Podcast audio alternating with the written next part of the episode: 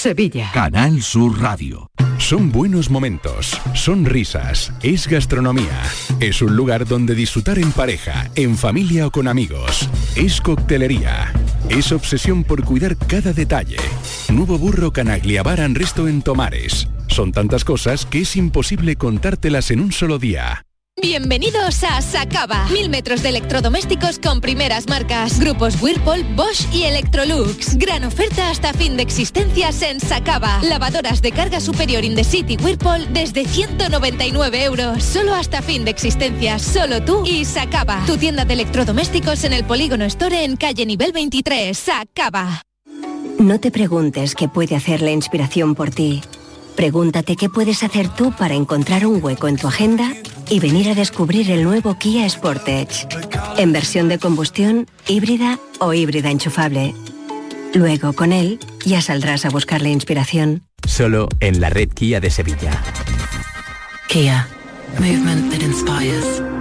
El programa del Yuyo. Un programa en el que nos gusta reírnos prácticamente de todo, con momentos muy surrealistas, historias imposibles y mis ocurrencias, claro. El programa del Yuyo. Disfruta del lado amable de la vida. De lunes a jueves desde las 10 de la noche. Quédate en Canal Sur Radio, la radio de Andalucía. Esta es La mañana de Andalucía con Jesús Vigorra. Canal Sur Radio. Tú te fuiste y me dejaste encerrado en un infierno, el divorcio y mil papeles y una pila de recuerdos. Desde entonces no he encontrado una buena explicación. Aún no sé por qué te fuiste, pero empiezo a estar mejor. Pero lo que más me duele es que al irte de mi lado te has llevado hasta los clavos. No dejaste ni un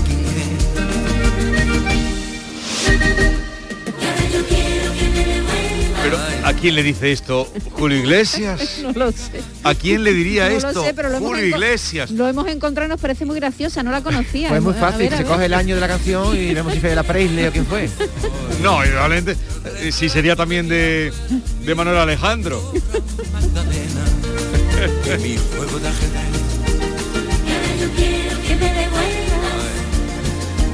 Mis casetes, mis cacharros, mi perro el Casetes y cacharros. Qué buena. Hoy eh, el mundo pone una cita de, por cierto, no has traído impulso positivo, pero ya lo haremos. ¿Lo has traído o no? Sí, pero como no va de, de amor, pues mañana. Vamos de otro tema. Pero eh, la cita que pone El Mundo en el frontispicio del periódico todos los días es de Sasa Gabor y dice, no llega, estoy traduciendo no literalmente, no llega, porque no tengo delante el periódico, no llegas a conocer un hombre hasta que no te divorcias. Vale para el contrario también, indudablemente. Sí, tienes razón. Ella además que tuvo siete u ocho matrimonios, lo sabe muy Dice, bien. nunca llegas a conocer un hombre hasta que no te divorcias. Yo no estoy de acuerdo en eso. Y yo sí me he divorciado. Bueno, vale, pero ahora no es el tema. Yo soy amorólogo, Venga. ¿eh? Tema. Tú- es verdad que tú eres amorólogo. Vamos al tema. El comunicado distribuido por la agencia EFE que anunció ayer que la infanta Cristina e Iñaki Urdangarín habían decidido interrumpir su relación matrimonial. Lo leo. De común acuerdo hemos decidido interrumpir, interrumpir nuestra relación matrimonial. El compromiso con nuestros hijos permanece intacto. Dado que es una decisión de ámbito privado, pedimos el máximo respeto a todos los que nos rodean. Firmado por Cristina de Borbón e Iñaki Undalgarín.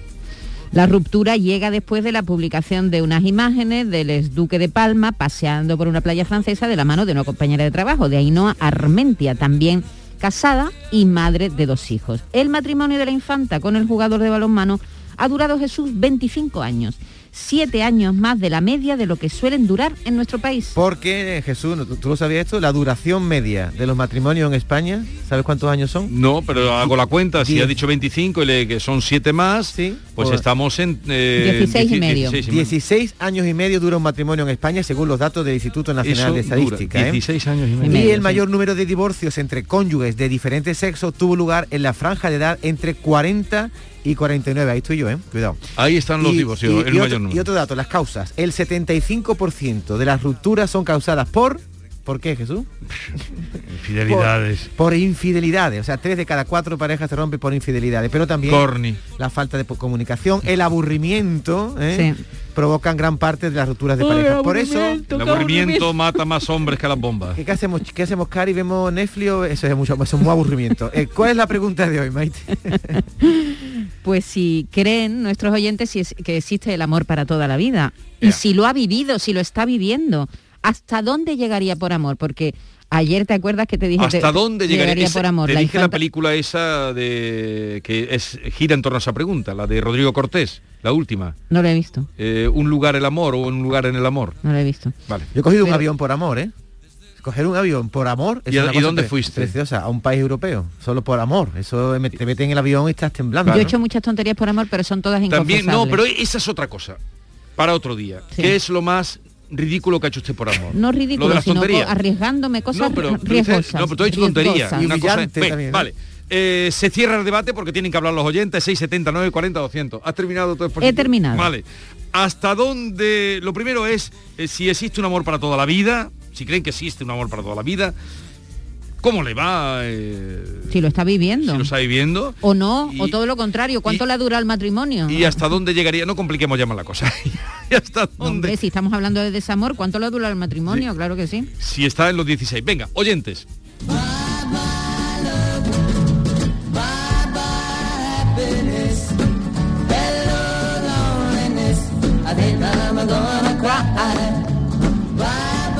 Buenos días equipo, soy Diego de Málaga y sí existe el amor para toda la vida. Quizás no sea compartirlo con la misma pareja durante toda esa vida, Claro. pero realmente nuestra vida es el amor. Buenos días. Eso tiene una trampa, O sea, claro. lo- resumiendo lo que ha dicho Diego es que existe el amor para toda la vida, pero hasta que se termina y nos vamos con otra, ¿no? Claro, claro. claro. Monogamia, Jesús monogamia. Vigorra. Maite, David, compañía. Soy Charo de Málaga. Pues mire, yo llevo 48 años con, con mi marido, bueno, 48 años contando los años de novio. Y 48 años juntos y 43 de casado, vamos para allá, ya para 44. Pues nada, esto es como todo, mm, la- como todo en la vida. A veces la convivencia es un ejercicio de voluntad porque también el matrimonio, la convivencia tiene sus luces y sus sombras. Esto no es una feria, hay que trabajarlo. Si tú quieres seguir junto a esa persona, pues en los momentos de, de incertidumbre o que no es, no es la feria, pues hay que hacer un ejercicio de voluntad. Porque a mí, por ejemplo, lo más importante es la familia que hemos construido, que hemos creado. Y después, como es- esto es una noria, nunca vas a estar arriba, estás arriba y estás abajo, pues cuando controlas y superas el estar abajo, pues vuelve arriba. Y es como la vida misma. Todo es querer, todo es querer. Y después te alegras mucho, porque yo soy muy feliz con él. Y ahora tenemos nietos y la verdad que merece la pena, ha merecido la pena y merece la pena. Bueno, muchas Sí. gracias. Hagan un, por favor un ejercicio de síntesis, es importante, síntesis, Eh, porque así vamos oyendo más voces. Porque no supiste entender a mi corazón lo que Maite, canta esta. había en él el estribillo. no tuviste el valor de ver quién soy. Porque no escuchas lo que está tan cerca de ti, solo el ruido de afuera y yo que estoy a un lado desaparezco para ti. No voy a llorar y decir que no merezco esto porque es probable que lo merezca pero no lo quiero. No te la sabes, por David. eso me voy. Qué lástima, pero adiós. Me despido de ti y me voy. Vamos a los oyentes. David, David, Dime. que cogiste un avión por amor. Sí. Y dos. ¿Dónde fue a parar, padre mío? Al Triángulo de la Bermuda. Venga, buen día por ahí. Buen día, buen día, pero cuenta tú algo. Porque sé Hola, algo. buenos días. Maribel desde Jerez. Vamos a ver, yo he hecho en noviembre 20 años de casada, más 10 de novio. no porque me gustaran los viajes, sino porque no había dinero para casarnos. Y pienso que si hay algún truco está en cuando tienes un enfado, una pelea, el pensar en arreglarlo y no en pensar ya estoy harto de mi pareja. Estoy súper feliz con dos hijos de 18 y hoy cumple mi pequeño 15 y enamorado como nunca, con otro amor, más tranquilidad, respeto y sobre todo apoyo. Dos personas individuales que compartimos la vida. Un beso. Qué bonito. Oye, no perdéis la buena costumbre de decir de dónde nos llamáis, ¿eh? ¿De Jerez ha dicho? Yo te digo una Ah, cosa. de Jerez, perdón, que he dicho de Jerez, perdón. Te digo una cosa, yo soy pro amor, como esta chica que ha llamado, pero también soy pro divorcio. ¿eh? Soy pro divorcio porque cuando están agotadas todas las vías y ocurre, la, y ocurre la El infidelidad. o- divorcio es una maravilla. Claro, es, pero es como- curioso, ahora que dice lo de divorcio, es curioso que el- de la familia real, Sí. ya que esto nos ha llevado a hablar de este asunto, la única que está divorciada es eh, lo que permanece y la que utiliza Sí, la sí, palabra. sí. Porque cuando se rompió eh, lo de Elena fue... eh, Fue cese temporal de la cese temporal. convivencia. Mm. Ahora es como... ahora ha sido interrupción. interrupción. Y lo de eh, los reyes eméritos Eso no tiene nombre. No tiene eso- nombre. pero te digo En- una cosa. Entonces, En pero ningún la sentido, única no que tiene tiene nombre la única que tiene nombre es la reina sí, divorciada que es y que divorciada. es lo más firme que hay ahora Pero mismo. ¿sabes por qué eso? Porque la palabra divorcio en nuestra sociedad está mal vista y Pues está, ahora- está asociada Ahora ya a estas no, alturas- David, está, ahora no, está asociada al fracaso. Tú dices, me he divorciado y parece que eres un fracasado. a no. estas alturas no, con, un, pero con un yo- promedio de 16 años que hay ya más divorcios que Pues bodas todavía la palabra no gusta. Fíjate Pues cómo la. Casa Real no la utiliza. pues no lo sé pero... pero, porque el divorcio es otro paso adelante que tiene consecuencias seguramente eh, legales, es decir, que todo eso se medirá. Mira, cuando se de hecho, Diana Elena, y, y- y Marichalar nunca se han divorciado, nunca se han están cesados, pero no, no se han divorciado, Pero- ni yo creo que se Pero divorcien. Maite, la Casa Real Española es muy eufemística, ha utilizado, como dice Jesús, Claro. cese de temporal. Mira, cuando se divorció la Lady Di, dijeron la Casa Británica, se han divorciado y no pasa nada por decirlo. sigamos. Buenos días familia, aquí Blas de Málaga desde la furgoneta Hoy Málaga va a con triunfar. el día lluvioso. Yo no sé si existirá el amor para toda la vida, pero yo lo único que os puedo decir que yo conocí a mi mujer con 16 años y voy a cumplir 60. Y yo espero que ya no, no tengamos que cambiar. Así que ahí lo dejo.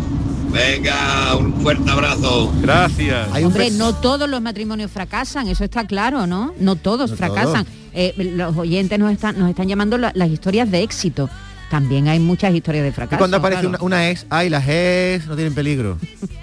Hola, buenos días. Mm, Pues yo llamo desde Albolote, un pueblo de Granada. Granada, claro. Que yo estuve ocho años de novio y llevo 45 de casada. Todo va en el respeto y, y también hay que mm, uno y otro, uno y otro tienen que ceder en algunas cosas, pero en fin, bien. Bien. Buenos días, Canal Sur, de aquí de Málaga, Laurín de la Torre. Pues nada, el amor por toda la vida existe. Yo llevo 33 años con mi mujer casado y 40 juntos. Y, yo creo que está el secreto en que los matrimonios modernos no duran porque son independientes, como Ikea. Cada, cada uno por su lado y eso no llega a ningún a buen fin. Y eso hay que compartirlo todo y para todo, toda la vida el, el amor. Y, y lo que he hecho por ella, pues, pues igual que ella hizo por mí, pues nada, dejar el seminario para casarme con mi mujer y conocer a mi mujer. Anda, Venga, un abrazo. Se salió del seminario para Se casarse salió con su de mujer. cura. Qué bonito. Buenos días familia, Jesús de Sevilla, 40 años casado, me casé con 17, mi mujer con 15. Estamos juntos porque nos aguantamos tela uno a otro. Venga, un besito. A mí no me gusta eso. que- No, que- pero cuando ya se... ¿Cómo que no te gusta? Porque Pero- está sometido a la resignación. A mí no, me gusta la resignación. pero hay que hay que aguantar, eh, ¿Tú te crees? David, No, no, o tú no aguantas. No, no, no sé qué. 17 años aguantando, no, te aguanta una, dos, Hombre, tres. Pero bueno, él no ha dicho que esté 17 años aguantando. Lo ha dicho él. Pero No. bueno, que, eh, que hay de todo, hay rosas y espinas. Eh, Las rosas tienen espinas, claro que hay que aguantar, no, no, por mucho que lo quieras o te quieran. Hay que aguantar, David. Poquito, un poquito. Hombre, sin sufrir, claro. Y si te, y si te es infiel y te enteras tú, ¿qué? ¿Lo aguantas? Eso, es Eso es otra, otra cosa. pregunta. No, porque eso es otra pregunta. No, hemos dicho- Eso es otra pregunta. No, no, eso es otra pregunta. Hemos dicho que tres de cada cuatro rupturas son por infidelidad. Eso es otra pregunta. ¿No? No, para es mí, otra pregunta. para mí ¿Cómo lo que para mí ti no? Porque Bueno. tú, tú dices, existe el amor para toda la vida, sí, hasta que me es infiel. Por ejemplo, puede añadir Vale, esa pues coletilla, ¿no? Sí, pero eso es otra pregunta. Es decir, eh, perdona, ¿perdonarías una infidelidad? Claro. Por ejemplo, eso es otra pregunta distinta. Es otro tema del día, David, no Otro los tema del día. No los. Hola, buenos días. Soy María Jesús de Córdoba. De lo que dice que no existe el amor, pues yo llevo 53 años con mi marido. 50 años de casada y tres que estuvimos de novio. Ya llevamos unos poquitos de años. Y la verdad que hasta ahora estamos muy bien, muy bien, muy bien. Venga, besitos para todos. No nos llama nadie divorciado, ¿no? Separado. Bueno, mm, alguno habrá.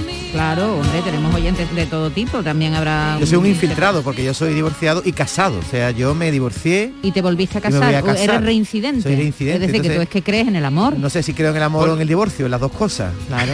Es que no es incompatible una con la otra. Tú puedes creer en el amor y No me montéis aquí un debate. Buenos días, este, Cristina aquí de Almería. Eh, mi opinión es que en esta monarquía no se dice que se divorcian. A mí me parece que es por el tema más religioso.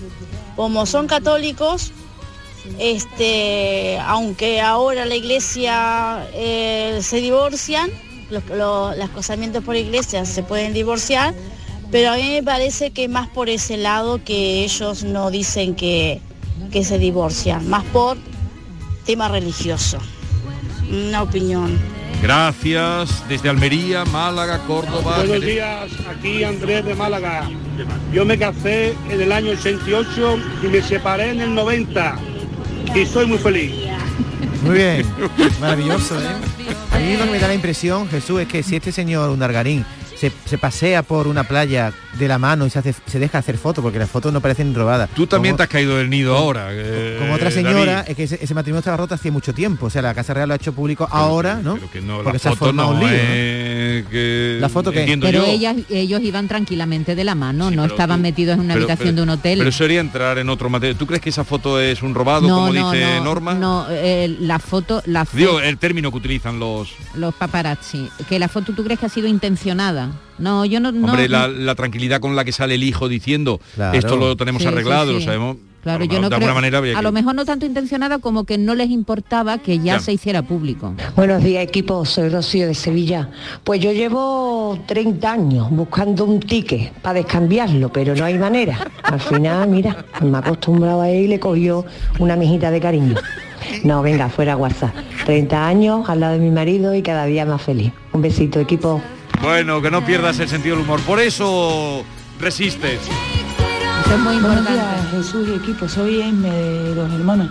Yo estuve casada porque estaba tan enamorada que, que bueno, que siempre estaba pensando, hay que ser flexible, hay que adaptarse, pero cuando se adapta solo una parte, pues la cosa no funciona. Entonces decidí ponerle fin al matrimonio. Y bendito el día que lo hice. Venga, muchas gracias, un saludo. Gracias por vuestra sinceridad. Vamos a seguir recortando que tenemos Buenos mucho días, lío. Mari de Sevilla. Yo me he llevado 32 años casada. Me separé hace tres años y de esos 32 yo creo que me sobraron, 12 me sobraron perfectamente. Así que nada, hasta luego, que tengan buen día. 12 de 33. Eh, fíjate. eh, Abundar en estos... eh, que, que no, que, que seguramente sería más mayor de, de la media, ¿sabes? Que, que es verdad que cuando se producen esos divorcios ya a una cierta edad mm, son complicados, ¿eh? pero también muy liberadores. Buenos días desde aquí, desde Cádiz. Cádiz.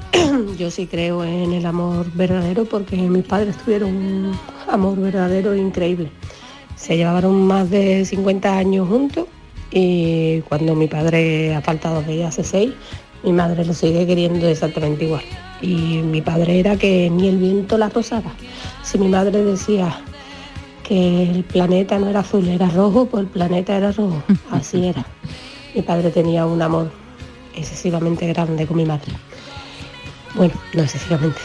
No, gracias, está bien y esa yo llevo ya más de 40 años con mi marido. No, eso te iba a preguntar, Así digo, está bien lo que nos está contando de los padres, Sí, pero, pero tu vida ya la ha demostrado que sí, que tiene motivos para creer.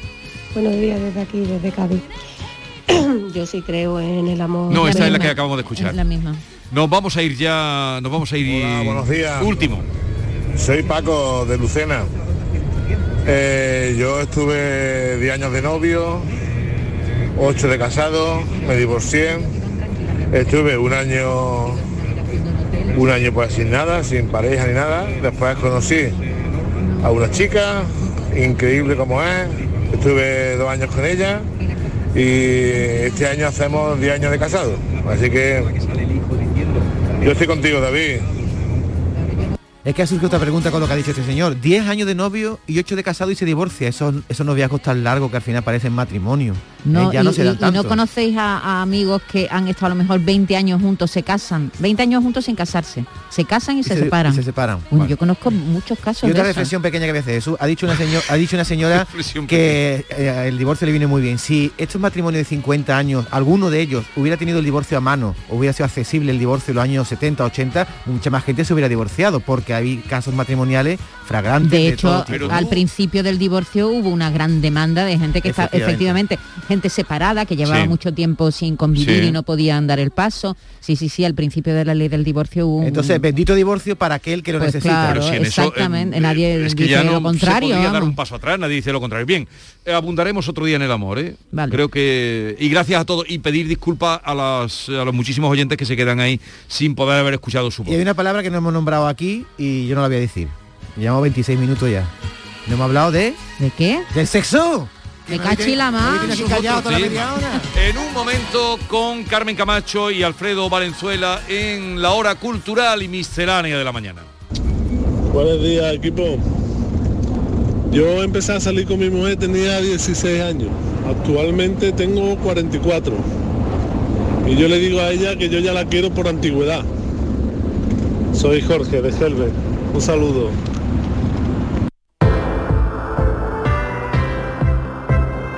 Si has estado toda la noche dando vueltas y vueltas en la cama, es momento de que cambies de colchón, ¿sí? Y Descansa en casa te lo pone muy fácil. Ha preparado para ti un gran ofertón.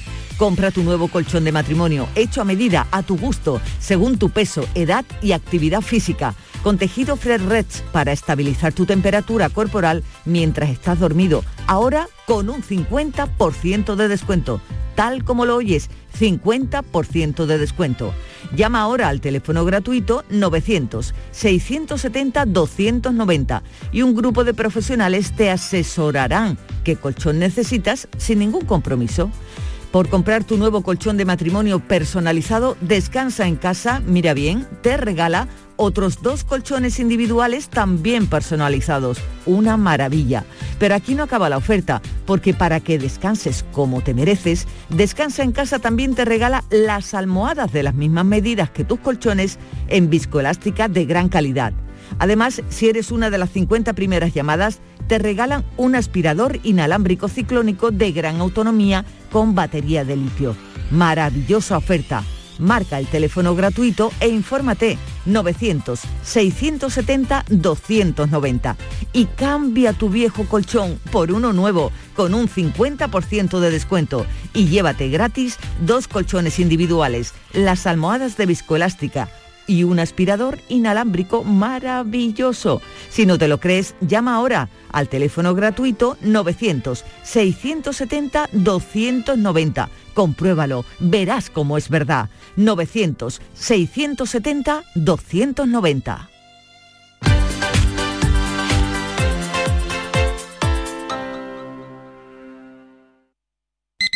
Buenos días. Hoy es 23 de diciembre, Día del Pequeño Comercio. Si tienes que hacer un regalo, aprovecha. Buenos días. Hoy es 4 de enero, Día del Pequeño Comercio. ¿Has probado a comprar por WhatsApp? Buenos días. Hoy es 9 de febrero, Día del Pequeño Comercio. Acércate a tu tienda y déjate asesorar por auténticos profesionales. Hagamos que todos los días sean el Día del Pequeño Comercio. Haz tu compra hoy mismo en persona o en su tienda online. Junta de Andalucía. Si eres de los que juega los rascas de la 11, en nombre de las personas con discapacidad que hay en este país, te voy a decir una cosa. Bueno, dos. Bien jugado. Porque cuando juegas a los rascas de la 11, haces que miles de personas con discapacidad sean capaces de todo. A todos los que jugáis a la 11, bien jugado. Juega responsablemente y solo si eres mayor de edad.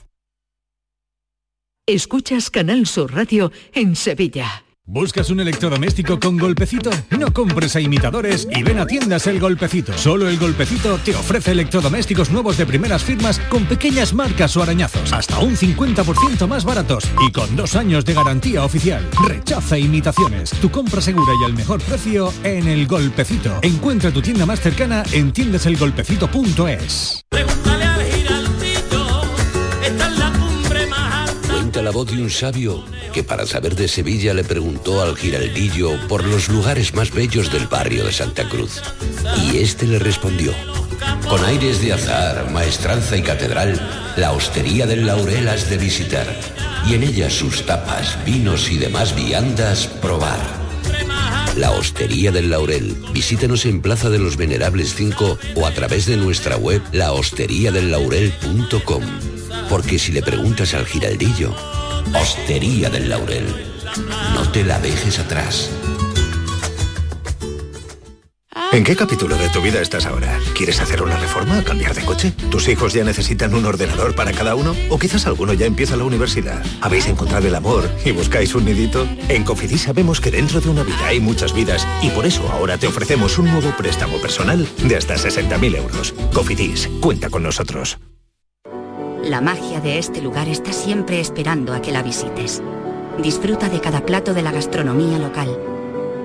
Embriágate sin medida del mejor ocio y cultura. Aprende de la dedicación artesanal ubetense y conoce la ciudad patrimonio de la humanidad. Piérdete por los cerros de Úbeda. En cofidis.es puedes solicitar cómodamente hasta 60.000 euros, 100% online y sin cambiar de banco. Cofidis, cuenta con nosotros. En Canal Sur Radio, por tu salud, responde siempre a tus dudas. Hemorroides, una patología tan frecuente que afecta a la mitad de la población mayor de 50 años. ¿Por qué se presenta esta patología que afecta tanto a nuestro bienestar? ¿Hay factores hereditarios? ¿Influyen los hábitos de alimentación? Esta tarde en el programa aprendemos más de este problema y te orientamos sobre las mejores soluciones con las mejores especialistas en directo. Envíanos tus consultas desde ya en una nota de voz al 616-135-135. 616-135-135. Por tu salud, de lunes a viernes, desde las 6 de la tarde con Enrique Jesús Moreno. Súmate a Canal Sur Radio, la radio de Andalucía. Esta es La Mañana de Andalucía con Jesús Vigorra. Canal Sur Radio. De la cultura en la mañana de Andalucía con Carmen Camacho. Buenos días. Muy buenos días. Y Alfredo Valenzuela, buenos días. Querido amigo, ¿cómo que llega el momento de la cultura ahora? ¿Qué habéis estado haciendo hasta ahora entonces? Hemos estado hablando de amor. Bueno, también es cultura. Amor, amor, amor, amor. Eso es cultura y agricultura. Es todo. Carmen, te escuchamos. No me abras otra brecha, Alfredo. Pues bueno, Jesús, hoy tenía pensado dedicar nuestra sección a la jerga pija, que se me ocurrió a colación de la consulta de un oyente, pero mira, la avalancha de mensajes que he recibido después de que la semana pasada habláramos sobre los gentilicios Sí. de los pueblos y ciudades de Andalucía claro. ha sido tal, he recibido tanto y tan interesantes comentarios comentario de parte de nuestro oyente que he considerado que merece la pena dedicarle un segundo parole. O sea, que dejamos pijo para la semana que viene. Eh, pijo lo vamos a dejar para la semana O que vale, viene con, toda, bien con toda su nasalidad, lo vamos a dejar y sus palabras, sus giros verbales. Qué bien os sale. Eh, lo vamos a dejar para la semana que viene, así que si eh, tienen ideas acerca de esto de la jerga pija y me las quieren mandar por WhatsApp o por, o por el Twitter, ya sabéis. Pe- pero hoy vamos a volver a hablar de una cosa que nos ha encantado, que son los gentilicios de nuestra Andalucía. No soy ni americano ni francés, ni alemán ni portugués, ni italiano ni español, ni marroquí. ¿qui- qui- ¿Quién Y bueno, como decíamos el martes pasado, en calidad de gentilicio aquí podemos hablar de dos cosas. Uno, del gentilicio oficial, es decir, el que está reconocido y registrado en el diccionario, como por ejemplo este que esta oyente nos cuenta cómo se le llaman a los del puerto de Santa María. Está claro que aquí en Puerto Santa María es portuense, pero todavía hay mucha gente que nos dice porteño. Anda. No, nos llama porteño. Pero aquí, eh, también... Como si fueran de Buenos sí, Aires, Sí, ¿no? por- luego lo voy a comentar también, esta, esta, esta coincidencia. Pero también podemos hablar aquí del gentilicio oficioso, digamos. Es decir, de una especie de apodo, sobrenombre que generalmente ponen los del pueblo de al lado, ¿vale? Sirva de ejemplo lo que nos cuenta este oyente sobre cómo les dicen a los de Marmolejo. Hola, buenas, buenos días. A los de Marmolejo le llamamos culipardo. No sé en qué pueblo será y con todo respeto a los de Marmolejo, este señor dice Sí. que eh, culipardo. Sí, Marmolejo sabe dónde está. Sí, claro, ¿no? claro, claro. que- que- que no sabía. No, no, ¿dónde- ¿desde Pero es- dónde nos habla este señor? No, No, pero sé, es que será desde el pueblo de al lado. todos tienen el nombre. Marmolejo era a mediados del siglo XIX junto con San Sebastián uno de los sitios donde iba Exquisitos. exquisitos donde iba la- lo mejor de la aristocracia y la nobleza española a descansar en verano y a tomar baños de las aguas de Marmolejo. Al balneario, sí. Fíjate, fíjate. Que aprendemos aquí, esto, esto es cultura, como Cuando pasáis antes. por allí, no sé si queda algo en pie, pero donde tomaban a las aguas, era un sitio que connotaba. Carratraca, Yo la última vez que estuve era pero unas botellas y nos llevamos de agua de Marmolejo, sí, sí, y agua con gas también. A tomar y luego aguas. arruinaron la empresa también, un desastre. Sigue, sigue, mejor. Bueno, que os, os comento que si en el transcurso de la sección, quienes nos estáis escuchando, queréis contarnos cómo se llaman los de vuestro pueblo, los del pueblo al lado, nos mandáis WhatsApp por si podemos, eh, pues también ponerlos por aquí. No sé si va a dar tiempo, pero bueno, ahí, ahí queda dicho. ¿El número de WhatsApp cuál es, Jesús? Eh, ¿lo recordamos? 670 940 200. Eso 670 es. 940 200. Eso es. Eh, si el gentilicio de su pueblo, el oficial o el oficioso es curioso, cuéntenoslo en un mensaje. Patética, soy, soy, soy, soy, de identidad. Bueno, os cuento qué gentilicios curiosos nos han explicado nuestros oyentes. Varios de ellos y de ellas nos han contado que el gentilicio de su pueblo se refiere al nombre que tuvo ese pueblo en la época romana, ¿vale? Es el caso de los siguientes pueblos. Escuchen qué bonitos gentilicios tienen.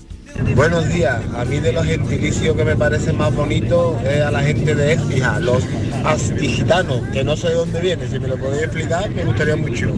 Pues Astigitanos viene, querido oyente, de que en donde hoy está situada Écija estuvo la ciudad romana de Astigi, que fue fundada por Augusto en el año 14 antes de Cristo. Los de Écija también se les llaman ecijanos, pero este eh, gentilicio de Astigitano Sí, es es, de precioso. ¿eh? Y estoy totalmente de acuerdo con usted. Lo mismo pasa, y aquí nos lo cuentan nuestros oyentes, con las localidades como Niebla o Lo escuchamos.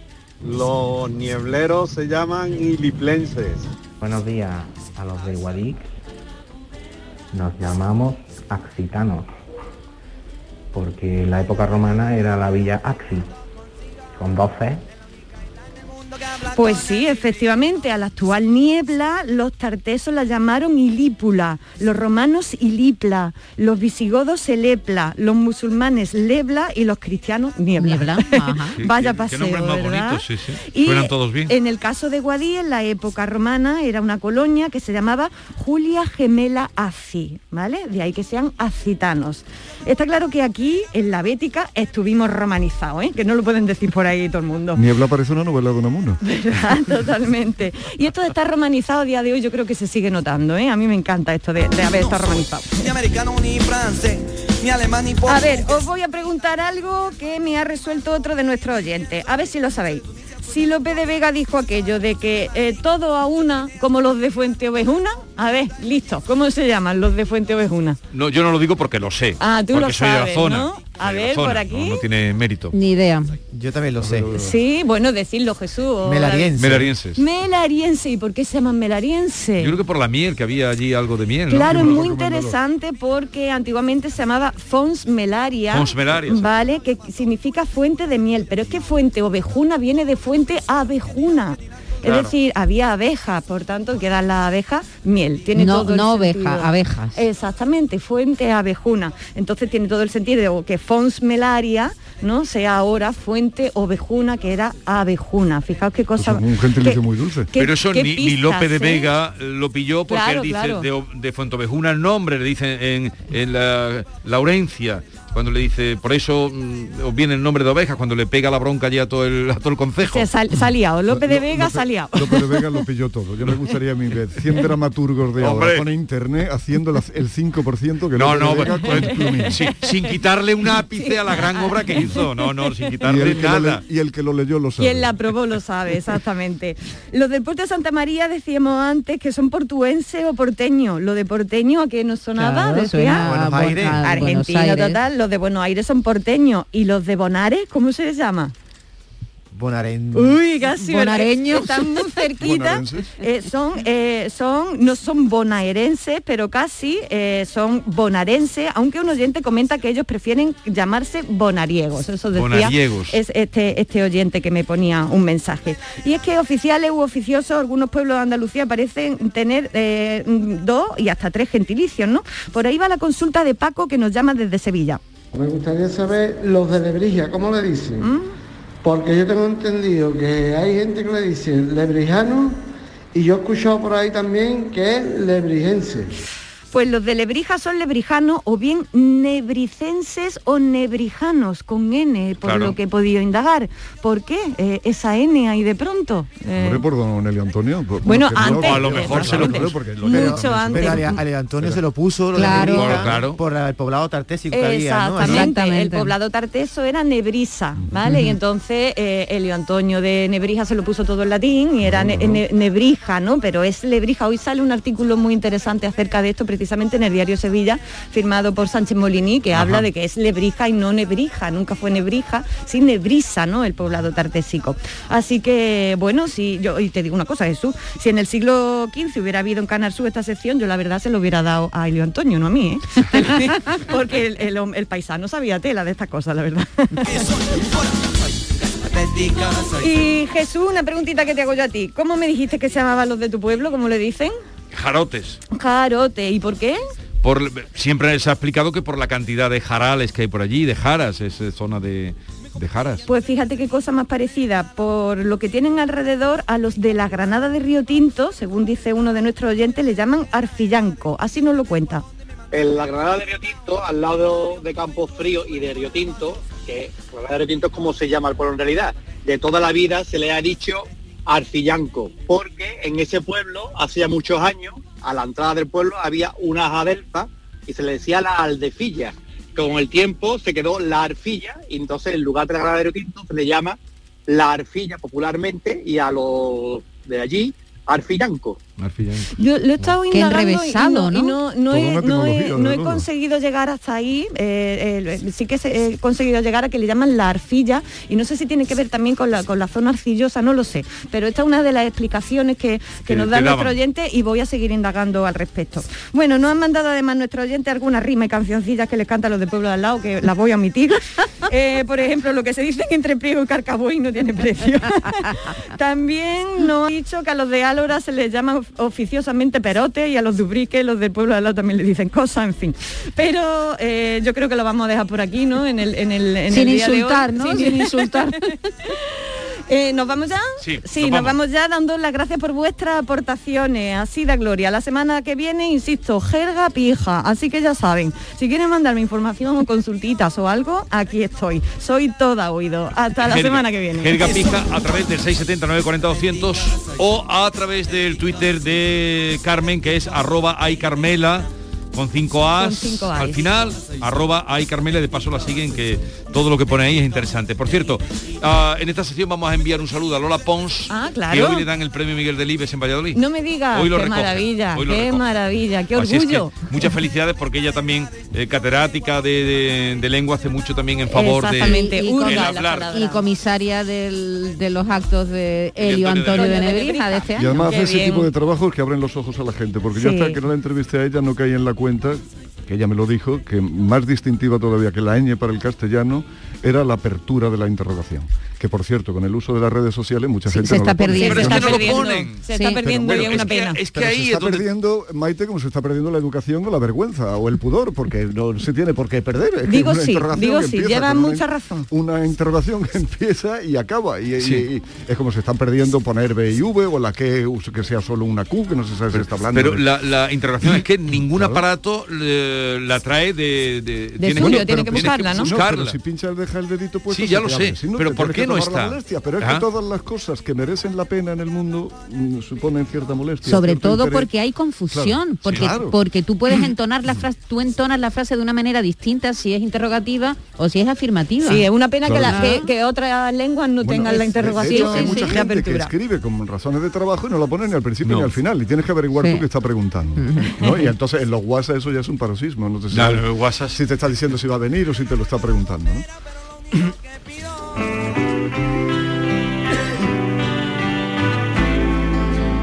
La lectura no es inocente, porque nutre la memoria, ensancha el entendimiento y fortifica la voluntad. También construye criterios, alumbra ideas y propicia la reflexión. La lectura es un bálsamo con múltiples propiedades y por eso Alfredo Valenzuela nos lleva al Bálsamo de Fierabras. Y hoy ha pedido tiempo, así es que espero que te luzcas. Hombre Jesús, es que hoy vamos a hacer un espacio de narices. Nunca, nunca mejor dicho, porque el libro, que, el libro que traemos se titula Odorama y es una historia cultural del olor.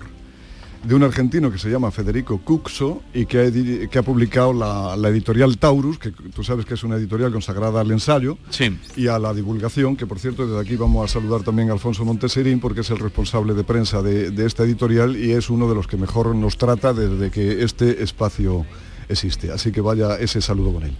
¿Tú sabías, Jesús, que Enrique III de Francia se enamoró de María de Cleves tras oler su ropa interior? No. Y Anda. que el poeta Go- Goethe confesó en una ocasión que le había robado a la señora de Van Gesteen, una mujer casada de mediados del siglo XVIII, uno de sus corpiños para poder olerlo en la intimidad. Bueno, pues Y este... tú sabes que se, van, que se venden braguitas sucias por internet. Eso ya No, son... pero no me extraña porque En vez de hay- poner una lavadora, hay es que es lo un mismo. capítulo- Es que es lo mismo. Hay un capítulo, no, no, no, no, es que es muy Sí, pertinente sí, lo que dice Maite, porque hay un capítulo entero de este libro dedicado no a las braguitas usadas, sino a los que a lo que éstas custodian. Y no vamos a entrar en eso por la hora que es y porque es un capítulo que va a- también a otro que le dedica a las bacterias, al apasionante Sí. mundo de las bacterias. Tú no te puedes imaginar, Jesús, y eso que no eres tú particular por ser jarote ni de Villanueva de Córdoba, la cantidad de millones de bacterias que tienes tú solo en el ombligo. O sea, es que no te puedes hacer Entre otras cosas, hay gente que tiene bacteria y pelusa. son- las bacterias son las culpables de que se huela. El sudor no huele a nada. El sudor es un 90% eh, agua y Sí. un poco de, de sales que son absolutamente inoloras y son las bacterias que se Las bacterias alimentan. son las que huelen. Son las bacterias que se alimentan de ese guarra. olor que Las hacen como nosotros, que, también tienen sus ventosidades y sus eructitos Claro, y sus claro. cosas de cuando le sientan bien el sudor. Tienen sentimientos. Y eso es lo que huele. Todo eso lo explica Son seres Federico Cusco aquí perfectamente, pero además este libro, además de un ensayo sobre el olor, es que es una historia de la humanidad, como dice su, su subtítulo, Historia Cultural del Olor.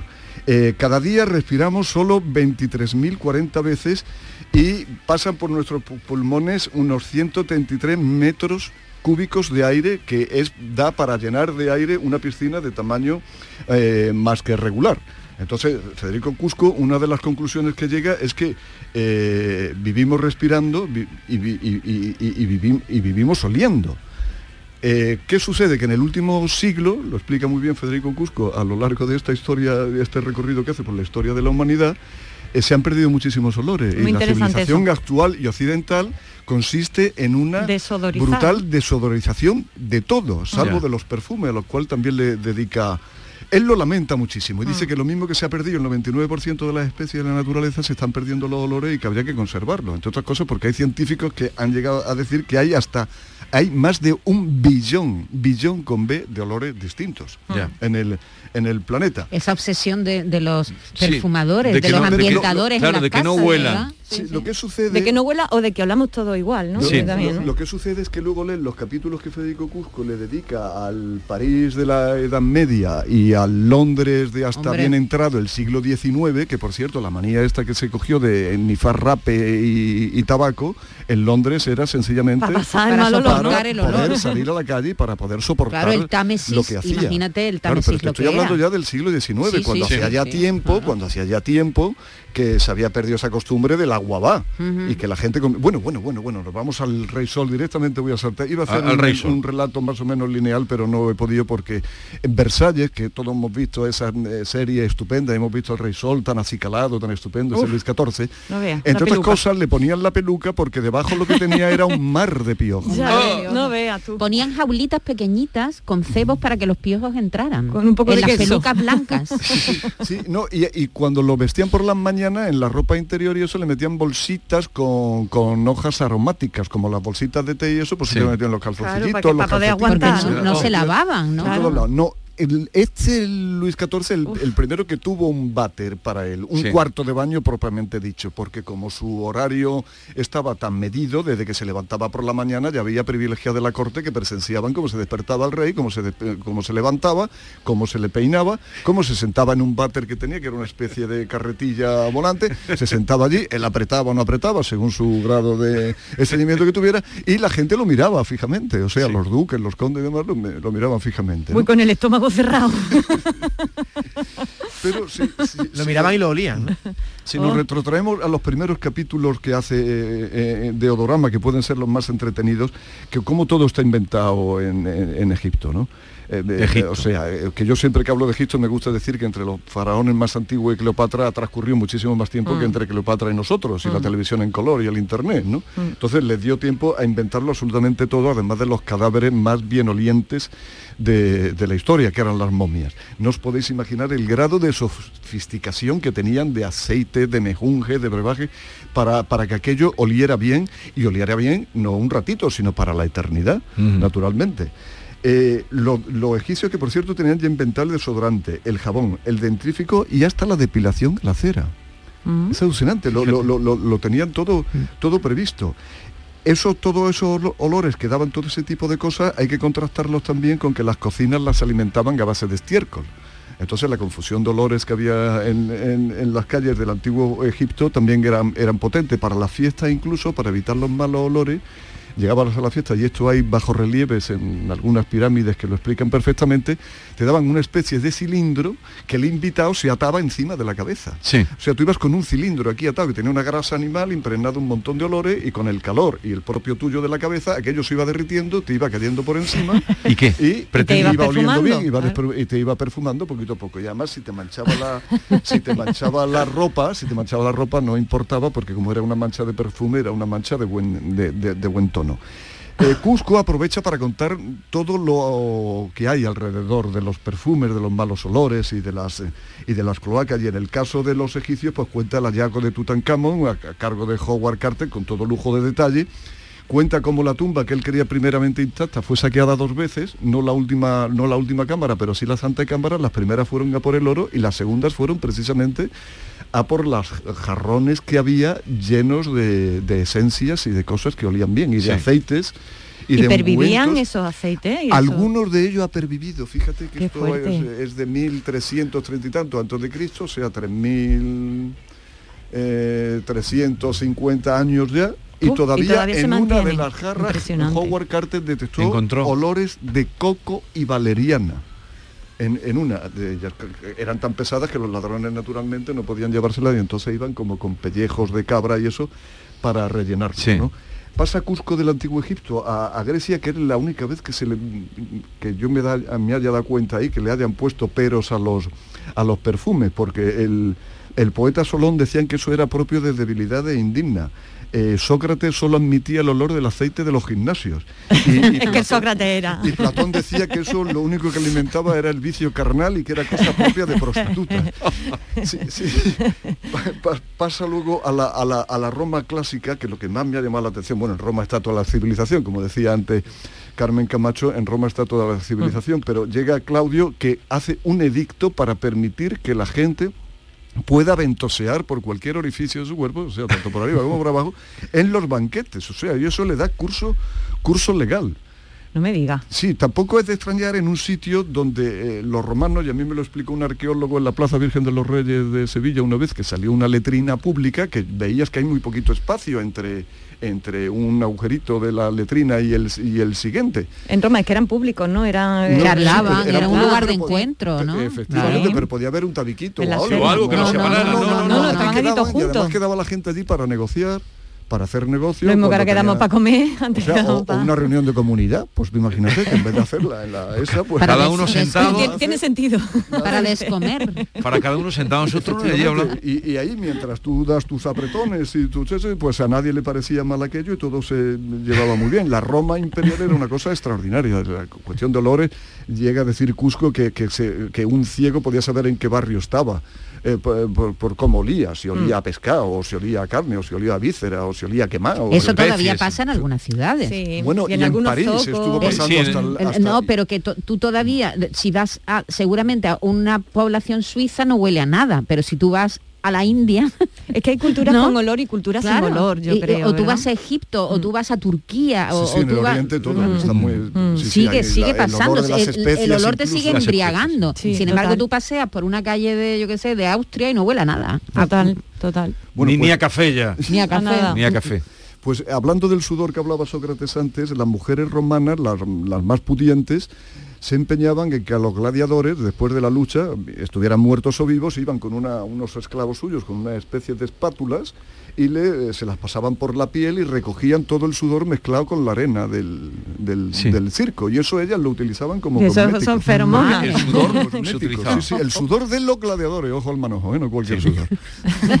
que ya te digo, feromonas tenía que haber ahí. Cosas, así de gorda, El de olor, gorda. de un, el olor de un tirilla no, ¿no? El de, el de los gladiadores. No, había, había tenido que estar rozando la muerte si no haber pasado por ella, que por lo visto eso huele mejor. No sé si os acordáis de la película eh, Gladiator, el gladiador, Sí. ¿no? Pues eh, que el, el malo es un emperador que se llamaba Cómodo. Sí. A lo largo de casi la mayor parte de la historia de la humanidad, el 90%, pues, la opinión que era que el baño era malo para la salud y Sí. que era malísimo bañarse. Había grandes médicos y galenos además que desaconsejaban de cualquier punto de vista el baño porque eso decía que solo traía problemas. Bueno, pues Cómodo no debió de creerlo porque era un emperador que se bañaba hasta ocho veces diarias. Escamondado.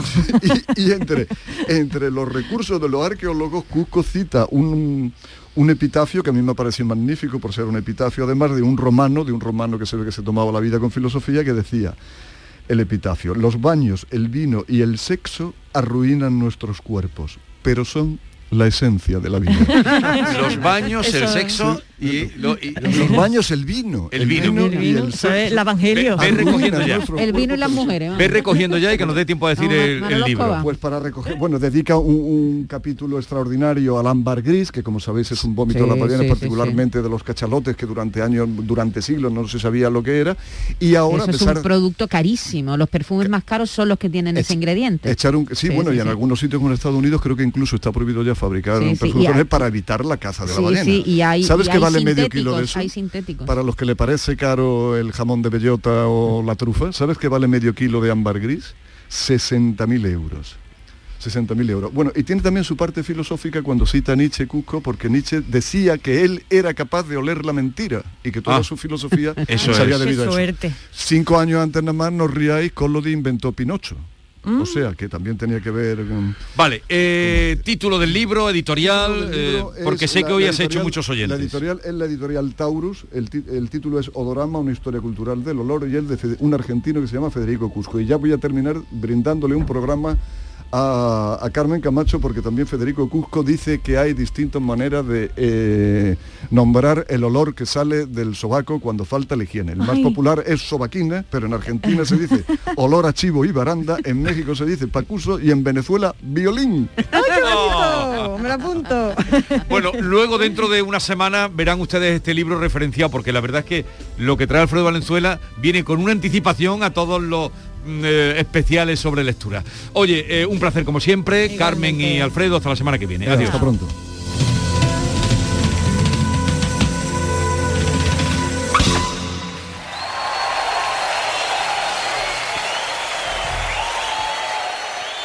La agricultura es un motor de nuestra economía y del empleo. Andalucía apuesta por un campo joven e innovador que garantice un futuro próspero a sus pueblos. La Junta de Andalucía pone a disposición 80 millones de euros para ayudar a los jóvenes que quieren arrancar su actividad agraria, con una línea específica para favorecer la incorporación de la mujer y el relevo generacional. Solicita ya tu ayuda. Consejería de Agricultura, Ganadería, Pesca y Desarrollo Sostenible. Junta de Andalucía.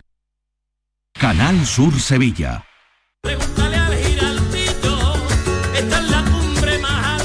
La voz de un sabio que para saber de Sevilla le preguntó al giraldillo por los lugares más bellos del barrio de Santa Cruz. Y este le respondió, con aires de azar, maestranza y catedral, la hostería del Laurel has de visitar, y en ella sus tapas, vinos y demás viandas probar. La Hostería del Laurel. Visítenos en Plaza de los Venerables 5 o a través de nuestra web lahosteriadellaurel.com. Porque si le preguntas al giraldillo, Hostería del Laurel, no te la dejes atrás. Atención, señora.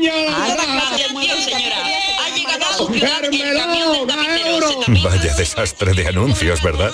Esto mismo es lo que ocurre cuando el logo te lo diseña tu cuñado. En la AEPS sabemos que para campañas de verdad hacen falta publicistas de verdad. Pero el 25 de enero no nos llames, es nuestro día. Esta es La Mañana de Andalucía con Jesús Vigorra. Canal Sur Radio.